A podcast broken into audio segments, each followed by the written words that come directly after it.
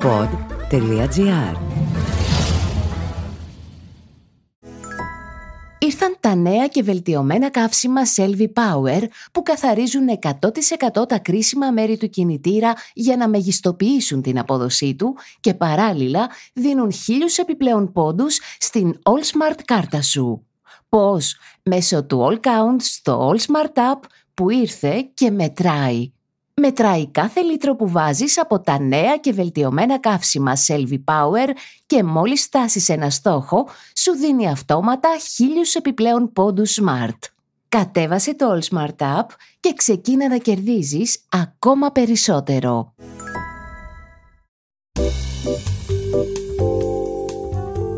Μπλα μπλα μπλα, δημοκρατία, μπλα μπλα μπλα, με εκλέξανε, τραγουδάει ο Σαββόπουλος.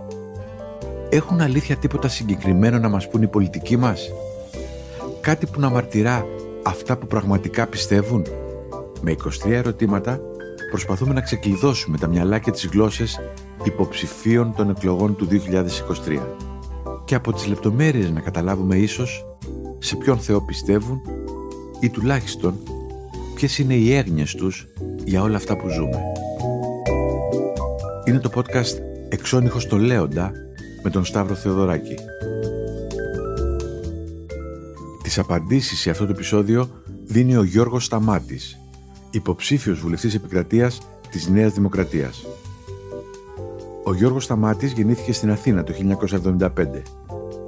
Έχει πτυχίο φυσικοθεραπείας και έχει κάνει μεταπτυχιακές σπουδές στην ιατρική σχολή με αντικείμενο τους αστέγους και την έλλειψη στέγης στα κράτη-μέλη της Ευρωπαϊκής Ένωσης υπήρξε Γενικός Γραμματέας Κοινωνικής Αλληλεγγύης και Καταπολέμησης της Φτώχειας στις κυβερνήσεις του Κυριάκου Μητσοτάκη. Πρώτο ερώτημα.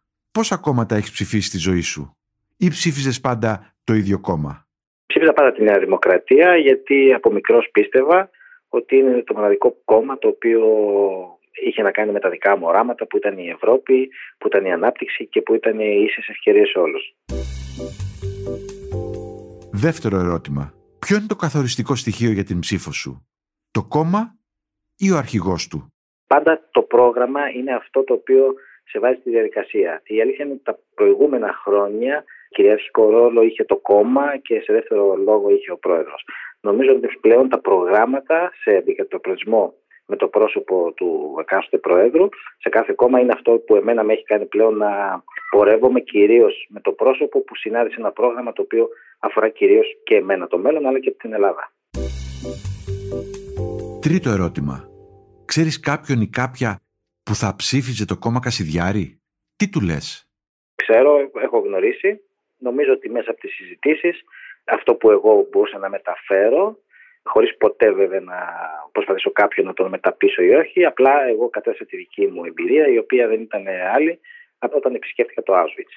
Νομίζω ότι αυτό είναι η απάντηση σε όλα. Τέταρτο ερώτημα.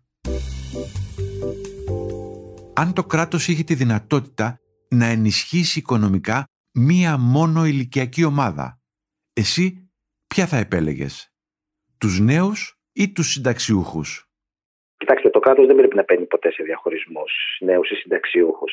Το κράτος πρέπει να μπαίνει σε διαδικασία που να δημιουργείται επαγωγικά, να το πω έτσι απλά, πλούτος για όλους και ίσες ευκαιρίες για όλους. Οπότε θα επέλεγα να σας πω ότι ο σχεδιασμός των πολιτικών που συμπεριλαμβάνουν όλους, πάντα βέβαια στην βάση της ε, γενικής αλληλεγγύης και κοινωνικής δικαιοσύνης, είναι αυτό που προτιμώ. Πέμπτο ερώτημα. Ο σταθμός μετρός στα εξάρχεια είναι απαραίτητος; Πιστεύω πως είναι, γιατί δεν έχει να κάνει μόνο με την εξυπηρέτηση των πολιτών, των δημοτών της Αθήνας και των πολιτών των εξαρχείων, έχει να κάνει γενικότερα με την ανάπτυξη και με την ανάπλαση του αρχαιολογικού μουσείου. Θα δώσει ένα νέο στίγμα στα εξάρχεια, χωρίς βέβαια πάντα τα εξάρχεια να χάσουν έτσι, ένα χαρακτήρα που έχουν, που θέλουμε να τον έχουν γενικότερα, σαν μια γειτονιά που παλιά ήκμαζε, πέρασε πολύ δύσκολες περιόδους, αλλά νομίζω ότι το μετρό είναι κάτι το οποίο θα βοηθήσει γενικότερα στην ανάπτυξη της γειτονιάς. Έκτο ερώτημα. Πιστεύεις ότι η συμμετοχή των γυναικών στα κοινά πρέπει να επιβάλλεται με ποσόστοση; Νομίζω ότι αυτό που πρέπει να κοιτάμε πάντα είναι να δίνουν τι ευκαιρίες. Και ξέρετε, οι γυναίκες λόγω των παγιωμένων στερεοτύπων και των πολλαπλών ρόλων, στου οποίους καλούνται πολλές φορές να ανταποκριθούν, χρειάζονται ενδυνάμωση και κίνητρο για να συμμετέχουν στα κοινά. Οπότε νομίζω πρέπει να εκπροσωπούνται στην πολιτική και όσο δεν έχουμε καταφέρει αυτό που λέμε το 50-50, ναι, πρέπει να υπάρχει ποσόστοση και αυτό πάντα πρέπει να ενισχύεται. Έβδομο ερώτημα. Τα τελευταία χρόνια αντιμετωπίζουμε συνεχώς αυξήσεις, από τα ενίκια μέχρι το φαγητό. Πώς έχει αλλάξει η δική σου ζωή και σε ποιο μέτρο που θα μείωνε το κόστος ζωής θα έδινες εσύ προτεραιότητα; Η δική μου ζωή, όπως και πολλών, ε, τα τελευταία χρόνια και στην οικονομική κρίση έχει επηρεαστεί όπως έχει επηρεαστεί το σύνολο του ελληνικού λαού. Πάντα πιστεύω ότι εγώ θα έδινα προτεραιότητα στην ενεργειακή μας αυτονομία και στην πράσινη μετάβαση και νομίζω ότι αυτό είναι το μέλλον που θα μειώσει το κόστος σε πολλά πράγματα και βέβαια ταυτόχρονα αυτό που χρειάζεται η χώρα και αυτό που νομίζω πλέον είναι ξεκάθαρο από τον Κυριάκο Μητσοτάκη είναι ότι η χώρα πλέον θα έχει μια στεγαστική πολιτική που θα δίνει ευκαιρίες στους νέους ανθρώπους και κυρίως τα νέα ζευγάρια να μην έχουν τόσο υψηλά νύχια και ταυτόχρονα να τους δίνει τη δυνατότητα να αποκτήσουν το δικό τους σπίτι. Όγδοο ερώτημα. Πότε ήταν η τελευταία φορά που πήγε σε δημόσιο νοσοκομείο, Ποια εικόνα θυμάσαι, Η τελευταία φορά που πήγα στο νοσοκομείο ήταν, αν θυμάμαι καλά, πριν δυόμιση χρόνια, όταν είχα ένα λιποθυμικό επεισόδιο και μπορώ να σας πω ότι το υγειονομικό προσωπικό ήταν εξαιρετικό όσον αφορά την ιατρική περίθαλψη. Από εκεί και πέρα νομίζω σίγουρα χρειάζονται ειδικά στα τμήματα επιγόντων περιστατικών αναβάθμιση των χώρων για καλύτερη εξυπηρέτηση των πολιτών. Και είναι κάτι το οποίο ο Πρωθυπουργός το έχει εξαγγείλει και θα το κάνει πράξη. Ένα το ερώτημα. Τα αναγνωρισμένα διεθνή πανεπιστήμια θα ήταν καλό να έχουν παραρτήματα και στη χώρα μας; Νομίζω ναι και γιατί αυτό δεν θα επηρεάσει τίποτα ούτε το επίπεδο σπουδών των παιδιών που θα αποφασίζουν να σπουδάσουν εκεί από τη στιγμή που θα είναι μη κερδοσκοπικού χαρακτήρα γιατί ο σκοπός είναι η εκπαίδευση, η μάθηση οι νέοι φοιτητές που θα βγουν να είναι ανταγωνιστικοί σε ένα διεθνές περιβάλλον με νέες ειδικότητες. Οπότε τα κρατικά δημόσια πανεπιστήμια δεν έχουν να βοηθηθούν τίποτα, όπως δεν έχουν να βοηθηθούν βέβαια και τίποτα και οι γονείς και των παιδιών που θα φοιτούν σε μη κερδοσκοπικά πανεπιστήμια. Δέκατο ερώτημα. Τα ομόφυλα ζευγάρια πρέπει να μπορούν να αποκτούν παιδιά με τους ίδιους όρους που ισχύουν για τα ετερόφυλα ζευγάρια. Από τη στιγμή που θα υπάρχει δυνατότητα, προφανώς πρέπει να ισχύουν οι ίδιοι κανόνες. Ενδέκατο ερώτημα. Αν η καλύτερη σου φίλη σου ανακοίνωνε ότι θα παντρευτεί έναν πιστό μουσουλμάνο, τι θα της έλεγες; Καταρχήν δεν θα με ενδιαφέρει αν είναι πιστός μουσουλμάνος ή όχι τόσο πιστός. Δεν θα τη έλεγα τίποτα, απλά θα τη στήριζα όντας ως φίλη μου και δεύτερον ως άνθρωπος. Οπότε ο κάθε άνθρωπος κάνει επιλογές και από τη στιγμή που είμαστε με ανθρώπους που επιλέγουμε να είμαστε, εμείς πρέπει να στηρίζουμε τις επιλογές. Ήρθαν τα νέα και βελτιωμένα καύσιμα Selvi Power που καθαρίζουν 100% τα κρίσιμα μέρη του κινητήρα για να μεγιστοποιήσουν την απόδοσή του και παράλληλα δίνουν χίλιους επιπλέον πόντους στην All Smart κάρτα σου. Πώς; Μέσω του All Count στο All Smart App που ήρθε και μετράει. Μετράει κάθε λίτρο που βάζεις από τα νέα και βελτιωμένα καύσιμα Selvi Power και μόλις φτάσεις ένα στόχο, σου δίνει αυτόματα χίλιους επιπλέον πόντους Smart. Κατέβασε το All Smart App και ξεκίνα να κερδίζεις ακόμα περισσότερο. Δωδέκατο ερώτημα. Πιστεύεις ότι πρέπει να συνεχιστεί η επέκταση του φράχτη στον Εύρο; Ανεξαρτήτως από την βελτίωση των σχέσεών μας με την Τουρκία. Προφανώς και πιστεύω ότι πρέπει να συνεχιστεί γιατί μένει η πολιτική, είναι, η πολιτική μας είναι για την προάσπιση της φοράκης στο συνόρου μας, να είναι σταθερή και αδιαπραγμάτευτη και δεν πρέπει ποτέ να ετεροκαθαρίζεται, αν θέλετε, από τη σχέση με τους γείτονες που εμείς, όπως ξέρετε, σαν κυβέρνηση και σαν χώρα επιδιώκουμε πάντα να είναι καλές. 13ο ερώτημα. Συμφωνείς με τη φράση «Το Αιγαίο δεν είναι ελληνική λίμνη». Το Αιγαίο δεν είναι ελληνική λίμνη. Το Αιγαίο είναι η θάλασσα, το Αιγαίο ανήκει στην Ελλάδα και το Αιγαίο ανήκει στους Έλληνες. Δέκατο τέταρτο ερώτημα. Έρευνα έδειξε ότι οι περισσότεροι Έλληνες πιστεύουν ότι μπορεί να μην είμαστε τέλειοι, όμως ο ελληνικός πολιτισμός είναι ανώτερος πολλών άλλων πολιτισμών. Συμφωνείς; Ο ελληνικός πολιτισμός είναι από τους αρχαιότερους, τους πιο προηγμένους για την εποχή του και γέννησε αξίε που όχι απλά επιβεβαιώνουν, αλλά συνιστούν το θεμέλιο του δικού πολιτισμού, όπως είναι η δημοκρατία. Ότι δεν πρέπει νομίζω να μπαίνουμε σε λογικές ανωτερότητα και συγκρίσεων, γιατί έτσι τροφοδοτείται η απόσταση μεταξύ των λαών, ενώ εμείς πρέπει πάντα να καλλιεργούμε τη σύγκληση, τη φιλία και την διαπολιτισμική συνύπαρξη. Οπότε ο κάθε ένα μας κρατάει τον πολιτισμό των προγόνων του.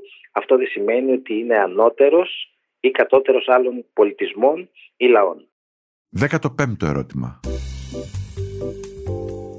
Σε ποιο ιστορικό γεγονός θα ήθελες να ήσουν παρόν και τι θα έκανες; Νομίζω θα ήθελα να ήμουν σε δύο φάσεις της ελληνικής ιστορίας. Η μία ήταν τη φάση των Βαλκανικών πολέμων που μεγάλωνε η Ελλάδα και απελευθερώθηκαν ελληνικά εδάφη και Έλληνες οι οποίοι ήταν υποκατοχή και βουλγαρική και τουρκική. Και στο δεύτερο πιστεύω μέρος θα ήταν μετά τη μικροσιατική καταστροφή να ήμουν παρόν στην ανοικοδόμηση του κράτους πρόνοιας εκείνης της περίοδου. 16ο ερώτημα. Το αγαπημένο σου σύνθημα; Μπορεί να ακουστεί τετριμένο, είναι το τρίπτυχο της Γαλλικής Επανάστασης, ελευθερία, ισότητα, αδερφοσύνη. 17ο ερώτημα. Τι θα σε έβγαζε σήμερα στους δρόμους, Νομίζω στους δρόμους θα με έβγαζε η αγανάκτηση όταν θα είχα καμία ελπίδα. Ευτυχώς αυτό δεν έχει συμβεί, οπότε προτιμώ να βγαίνω στους δρόμους, κυρίως για να προεσπίζομαι τους ανθρώπους που έχουν ανάγκη και τους ανθρώπους, αν θέλετε, πολλές φορές που διεκδικούν πράγματα και εγώ πρέπει νιώθω να γίνω η φωνή τους. 18ο ερώτημα. Τι κοιτάς το πρωί μόλις ανοίξεις το κινητό σου; Instagram, email και μηνύματα, ενημερωτικά site; Να σου πω την αλήθεια, κοιτάω τι ώρα είναι. 19ο ερώτημα. Τι σε ενοχλεί στα social media; Με ενοχλεί η τοξικότητα, με ενοχλεί η υπερπροβολή και με ενοχλεί να βλέπω τη ζωή των άλλων. Αυτό που πρέπει να μας ενδιαφέρει είναι η ζωή μας και πώς θα πρέπει να την κάνουμε καλύτερη. 20ο ερώτημα. Ποιο θεωρείς ότι είναι το μεγαλύτερο κατόρθωμά σου; Αυτό νομίζω θα το πούνε άλλοι για μένα και όχι εγώ για μένα. 21ο ερώτημα. Αν έπρεπε να κάνεις ένα μακρινό ταξίδι, ποια δύο βιβλία θα έβαζες στη τσάντα σου; Σίγουρα θα έπαιρνα τους άθλιους του Παρισιού και του Λονδίνου του Τζο Όλγουελ, που δείχνει την κατάσταση των φτωχών άστεγων ανθρώπων μέσα σε μια τελείως διαφορετική διαδικασία. Το δεύτερο σίγουρα θα έπαιρνα τα άπαντα του Κωνσταντίνου Καβάφη, όχι μόνο για την Ιθάκη, αλλά για την όλη εξερεύνηση αυτού του μεγάλου ποιητή. 22ο ερώτημα. Ποια ιστορική προσωπικότητα σε εμπνέει; Ε, νομίζω ότι ο άνθρωπος που με εμπνέει από μικρό παιδάκι που θυμάμαι τον εαυτό μου ήταν και είναι και θα είναι ο Μάρτιν Λούθερ Κινγκ, ο άνθρωπος που οραματίστηκε τη φυλετική κοινωνική ισότητα, αποτέλεσε παγκόσμιο σύμβολο και πηγή έμπνευσης για την άρση των κοινωνικών αστυνομικών, την καταπολέμηση των διακρίσεων, τα πολιτικά δικαιώματα που να έχουν οι μαύροι στην Αμερική. Νομίζω ότι ήταν ένας άνθρωπος σύμβολο, όχι του αιώνα που πέρασε, ε, αν θέλετε, είναι και ένας άνθρωπος του αιώνα που διανύουμε, απλά πολλές φορές δεν ανατρέχουμε σε αυτόν. 23ο ερώτημα. Ποιο ήταν το αγαπημένο τραγούδι σου όταν τελείωνες στο σχολείο και για ποιον κινηματογραφικό ήρωα τρελενώσουν. Το αγαπημένο μου τραγούδι όταν τελείωνε το σχολείο ήταν το Child Time, το Deep Purple. Και ο λόγος ήταν γιατί το είχαμε συνδυάσει εκεί στους αμπελόκηπους που μεγάλωσα, που πηγαίναμε δίπλα έτσι σε αυτό που λέμε πιλιάρδα και παίζαμε πιλιάρδα και εκεί υπήρχε μια έτσι ροκ καφετέρια. Οπότε το έχω συνδυάσει πάρα πολύ με αυτό. Από εκεί πέρα πάντα μου άρεσε ο Λουί Ντεφινές. Ήταν το podcast «Εξώνυχος στο Λέοντα» με τον Σταύρο Θεοδωράκη. Στο επεισόδιο που μόλις ακούσατε, απαντήσεις έδωσε ο Γιώργος Σταμάτης, υποψήφιος βουλευτής επικρατείας της Νέας Δημοκρατίας. Δημοσιογραφική επιμέλεια Μαριάννα Χιονά. Στους ήχους ο Γιώργος Βαβανός.